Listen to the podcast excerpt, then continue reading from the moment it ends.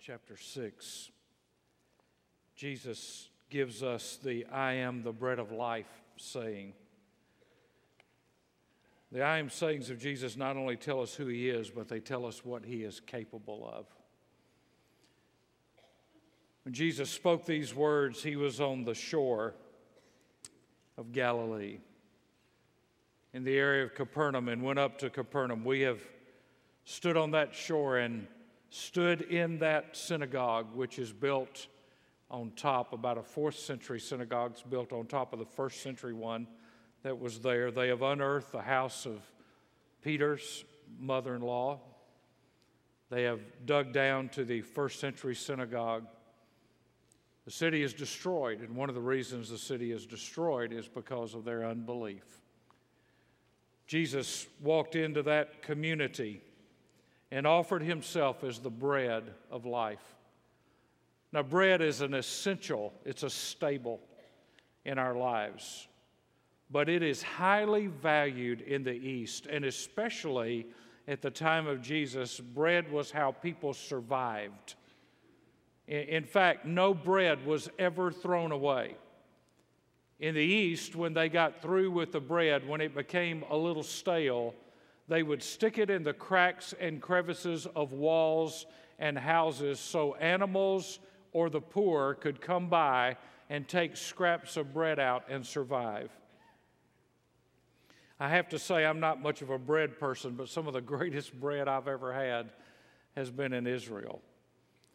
There's, a, in fact, I'm just thinking right now about a Lebanese restaurant on the way to the airport where they serve this bread that is just incredible. I mean, you just want to dump your suitcase out and fill it up with bread and try to get through customs. I mean, it's just an incredible thing. Bread is fundamental to physical life, and Jesus is fundamental to spiritual life. In John 6 35, he said, I am the bread of life. He who comes to me will not hunger, and he who believes in me will never thirst. One of the dangers of the social gospel, which was very prevalent in the United States in the 50s and 60s as liberalism uh, began to take over the churches. One of the things about the social gospel is it, it emphasizes feeding the poor and meeting the needs. And we need to do that because Jesus said, You do it unto the least of these, you've done it unto me. But it does it without sharing the person behind all of that. If all we do is feed the hungry and clothe those who need clothing, and don't tell them what motivates us to do it is a personal relationship with Jesus Christ, then in the end, we've just made a person better fed and better clothed, but still bound for an eternity without Christ. Now, in John chapter 6, he does three things. First of all, Jesus feeds the hungry crowd in verses 1 through 15. This is not the only time that Jesus fed a crowd, but this is one of the times that he did so. He delivers his disciples from danger in chapter uh, 6, verses 16 through 24. And then he offers himself as the bread of life to hungry sinners, and that's the bulk of chapter 6, verses 25 through 71. C.S. Lewis said it well physical pain is the megaphone of God. He uses it to speak loudly of our need of Him. You see, people's hearts are aching. Everywhere we go, every person you meet probably has some hurt, some pain, some void in their life. It is a spiritual hunger.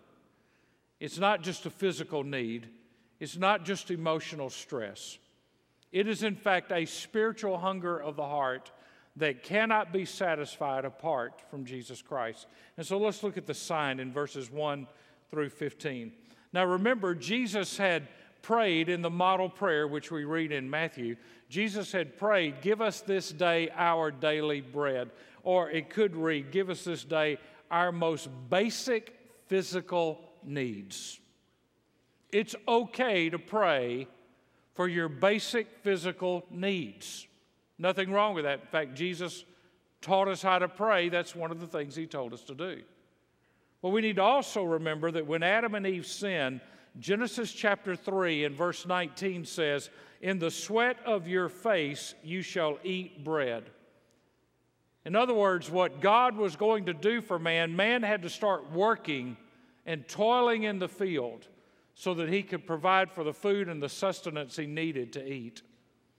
And then you need to remember in Genesis uh, 47, verse 13, in the seven lean years in Egypt, when there was a great famine in the land, it says, Now there was no bread in all the land. Without bread, we starve physically. Without Jesus, we starve spiritually. Jesus has fed the 5,000, he's met a human need. As you saw in the video, he presents his credentials. He works a miracle that even blows the disciples away about what he does in their midst. And he preaches a sermon and he says, Verily, verily, I say to you. Jesus was proclaiming himself as deity. And in this passage, beginning in verse 25, you see three questions and one request. They've come from the other side of the sea. So the first question is obvious How did you get here? How'd you get here? You didn't come over on the boat. How did, I mean, how'd you get here? How did you show up? They, they wanted to know a secret. Jesus was trying to show them, You're following me for the wrong reason. You're following me and worried about secondary things. Doesn't matter how I got here, what matters is I'm here. Secondly, what does God want us to do? And there he says, Believe in the one that he has sent. Verse 28. Believe in the one that he has sent. What does God want man to do?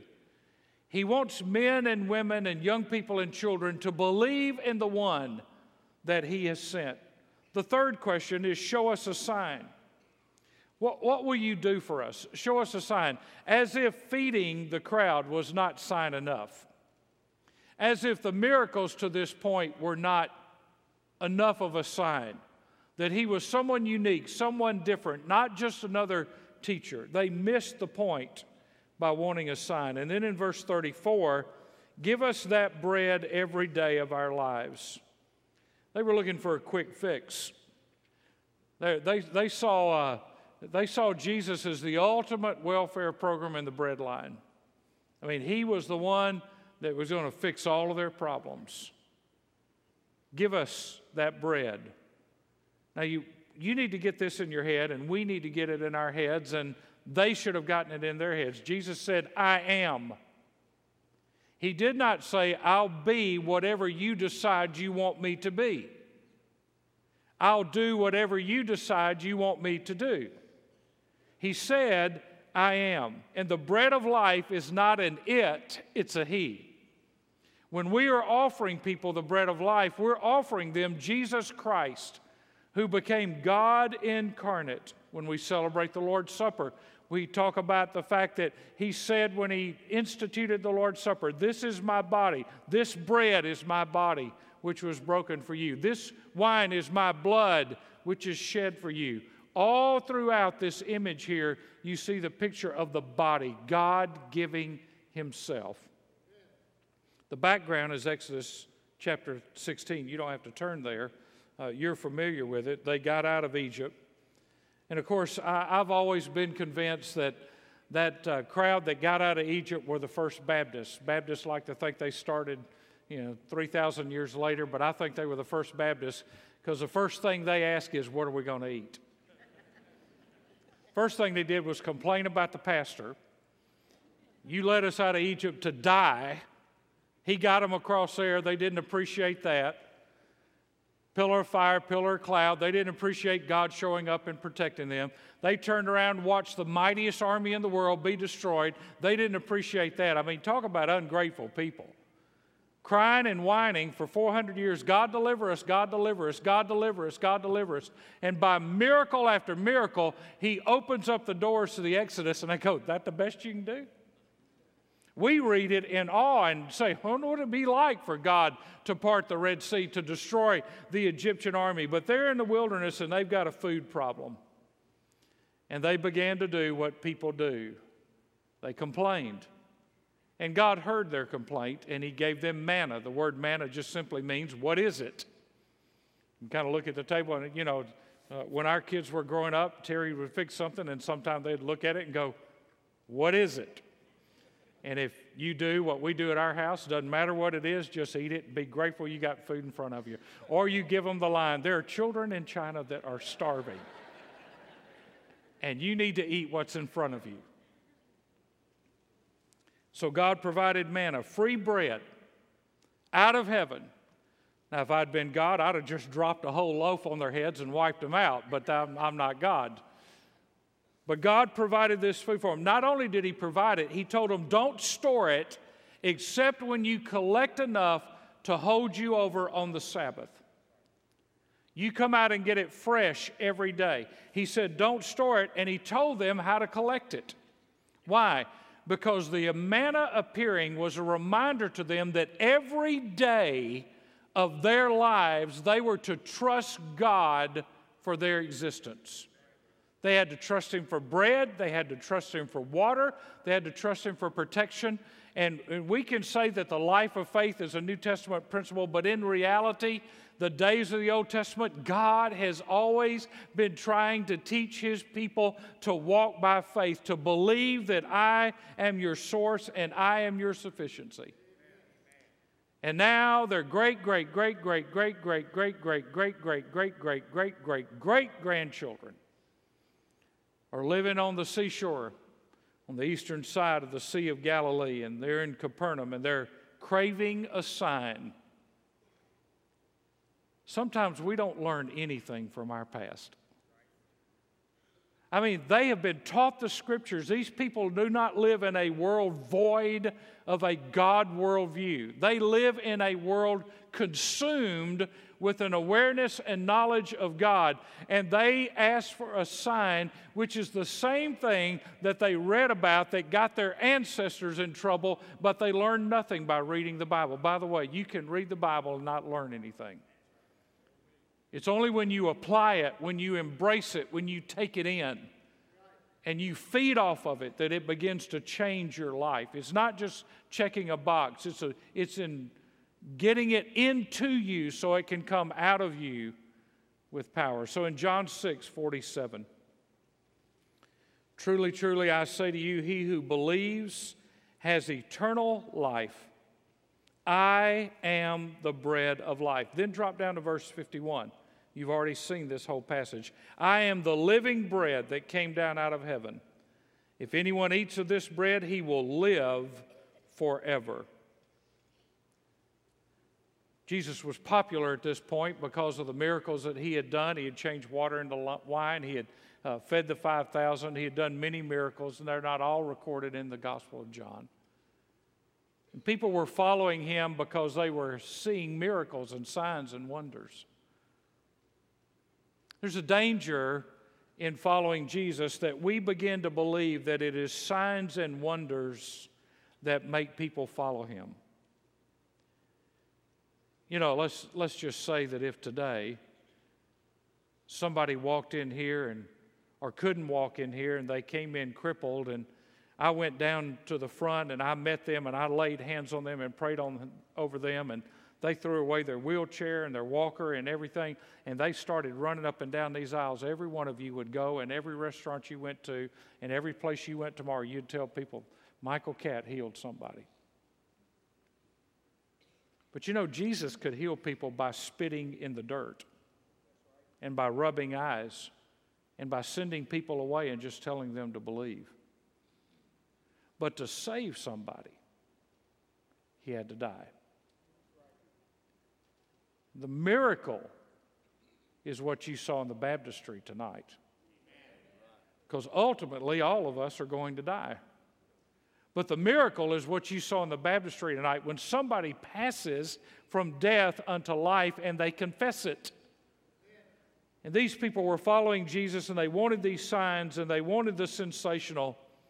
They're kind of like it was said of the Romans by 100 AD the Romans longed eagerly for just two things bread and circuses, entertainment. Doesn't that describe America today? Where are we going to eat and what's on TV and what's at the movie and what can I download? We are no different.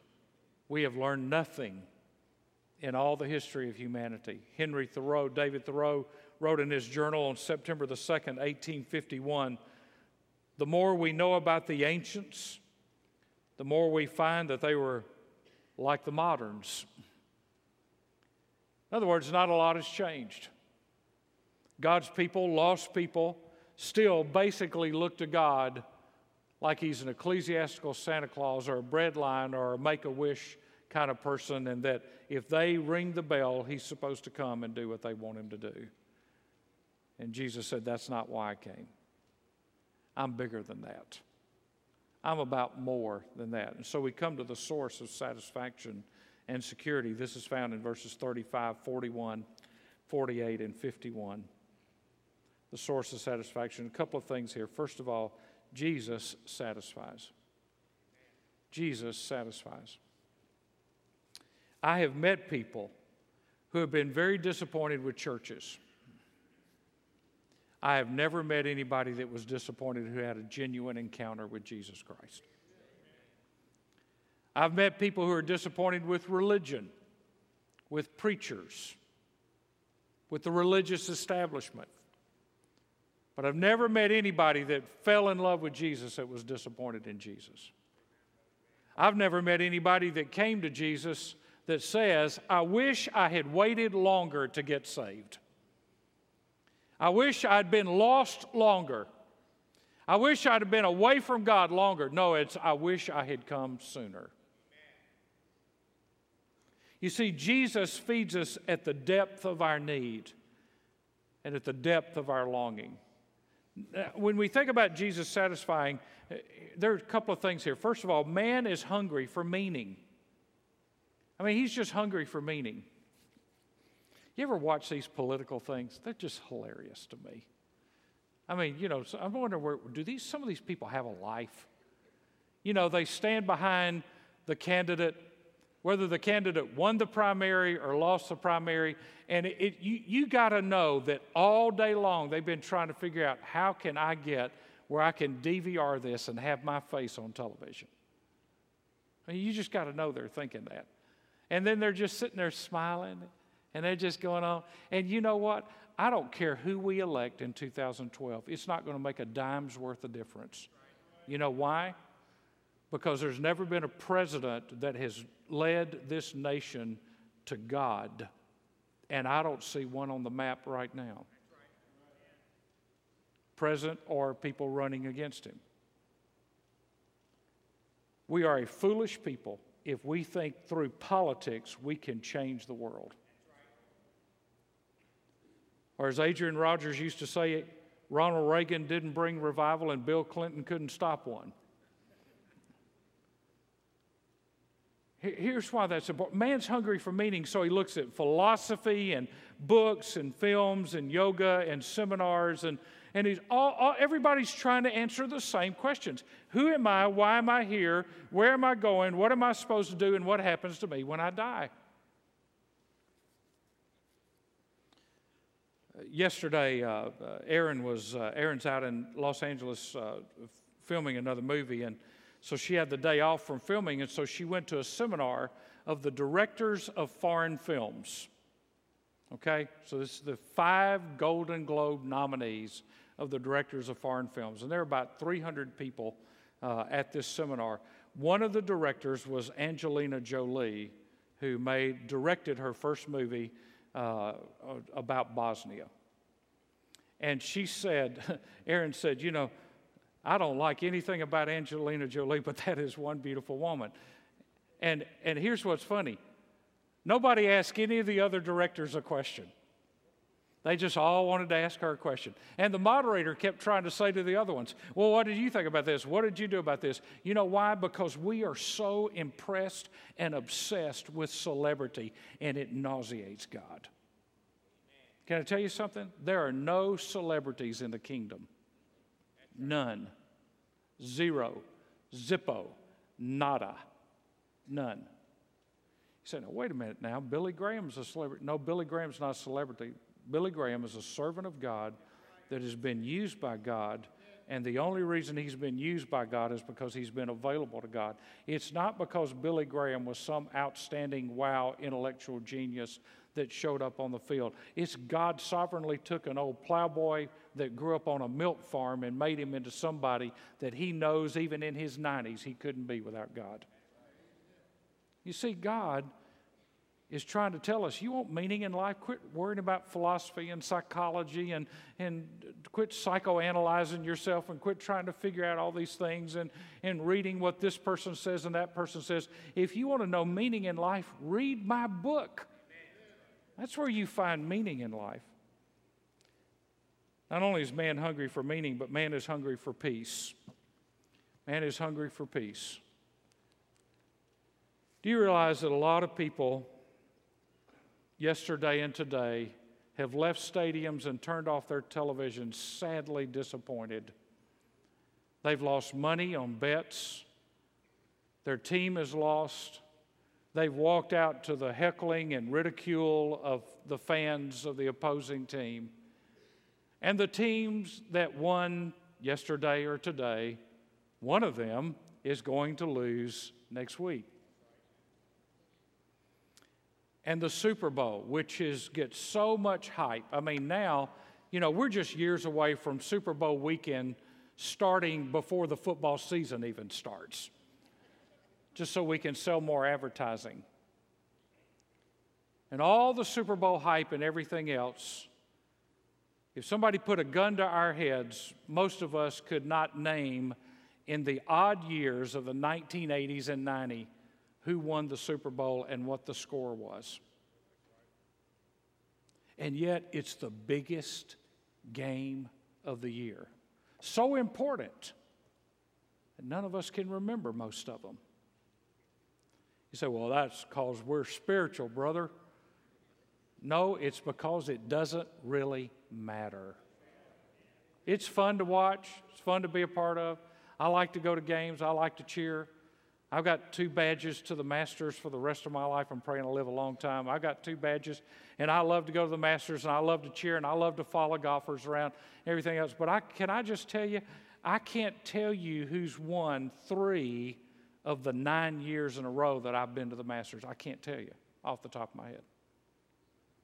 It's considered the most valuable ticket in all of sports, the hardest one to get. I've got two. Be nice to me. I may let you use one one time. Just kidding.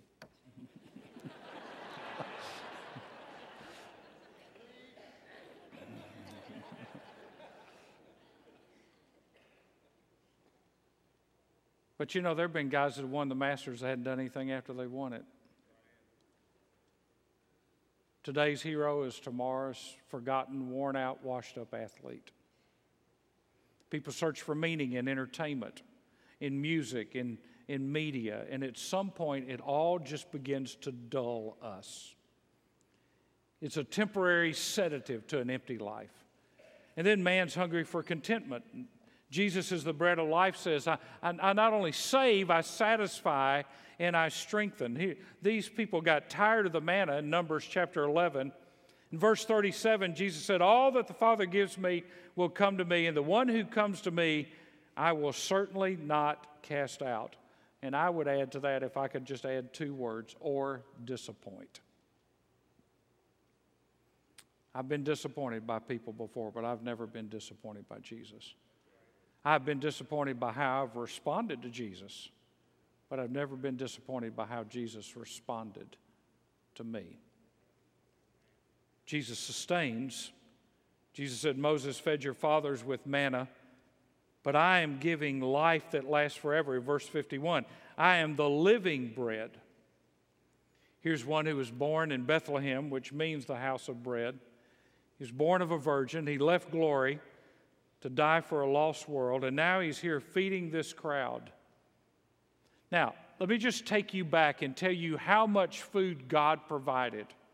Because we know he fed the 5,000, that was men, and then you count the women and children, probably 15,000, maybe even 20,000 people on that day when he fed the crowd. In the book of Exodus, to feed the children of Israel every day, this is what it would have required 12 million pints a day of manna that would require 40 trains of 60 cars each every day for 40 years. And Jesus said, That was nothing. My Father just sent that out of heaven. But now He sent me. You see, manna was just for Israel, but the bread of life is for the whole world. Manna was to feed people at a point in time until they could go into the promised land. The bread of life is to feed us and sustain us all of our life. Psalms 107 and verse 9 says, For he satisfies him who is thirsty and hungry, he fills with good things. Matthew 5 6, Blessed are those who hunger and thirst after righteousness, for they shall be satisfied. And then there's the struggle of man and the solution of Christ. In this passage, Jesus calls himself the bread of heaven, the bread of God, the bread of life, and the living bread. You see, when he becomes our bread, he becomes our life. When we feed on him, we find life. Psalm 34 and verse 8 Taste and see that the Lord is good. Psalm 119, verse 103 How sweet are your words to my taste, sweeter than honey to my mouth. Jeremiah 15, 16, when your words came, I ate them, and they were my joy and my heart's delight. Matthew 4, 4, man does not live by bread alone, but on every word that comes from the mouth of God. Job 23, 12, I have treasured the words of his mouth more than my daily bread. Can I tell you something? Manna did not cost God anything. Nothing. He just created it and sent it. But the bread of life cost God his son dying on a cross for us. You see, feeding people physically was no big deal for God. He was just meeting the needs of his people. But when you go to the core of what people need, they needed something that would sustain them and satisfy not the hunger of their bellies, but the hunger of their hearts and that was Jesus who came and died. And for us to get the bread of life, he had to die. He had to give his life for us. So, I want you to look at it. Verse 51 I'm the living bread that came down out of heaven. If anyone eats of this bread, he will live forever.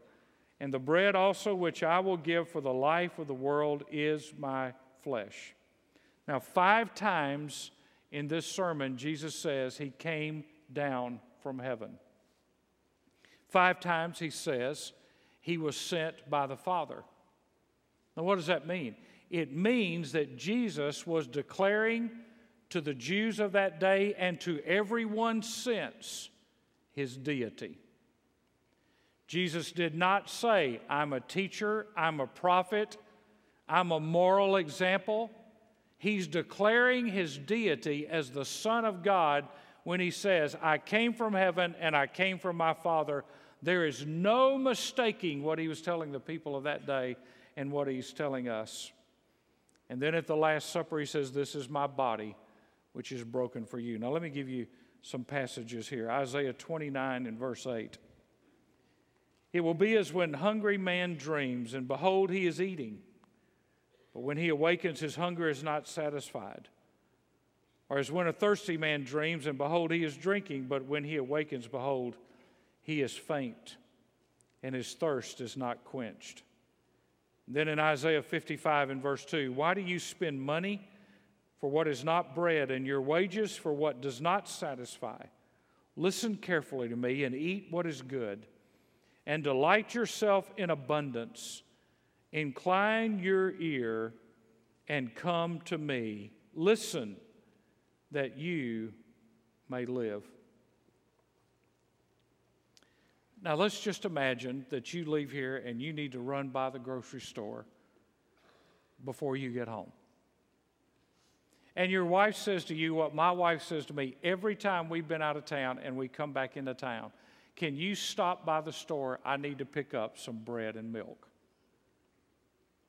So we stop by the store. Sometimes she goes in, sometimes I go in, but we stop by the store.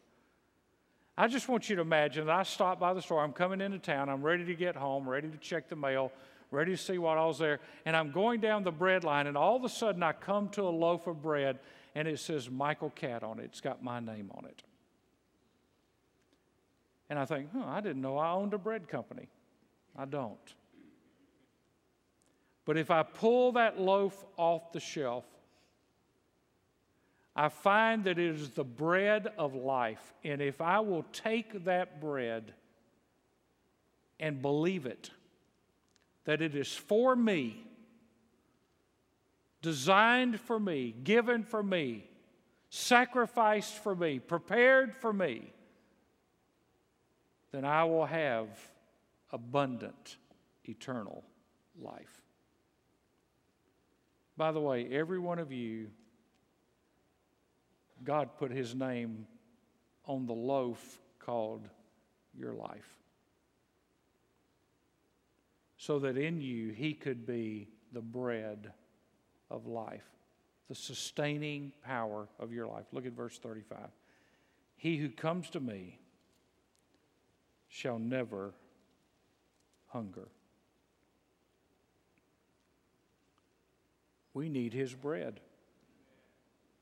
J.H. Jowett said this Our religion is dead and burdensome until it becomes a personal relationship and we have vital communion with Christ. Now, I want you to see the I am statement broken out this way.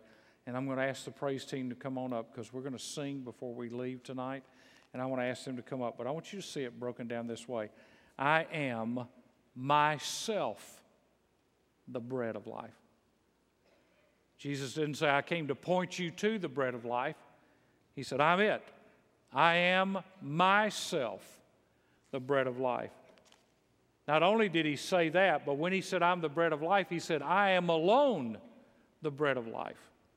Now, there are all kinds of breads. I mean, you can find all kind of breads and flavors and everything else out there. But Jesus said, I am alone the bread of life. And when he said that, he was saying, I am the definite article bread of life.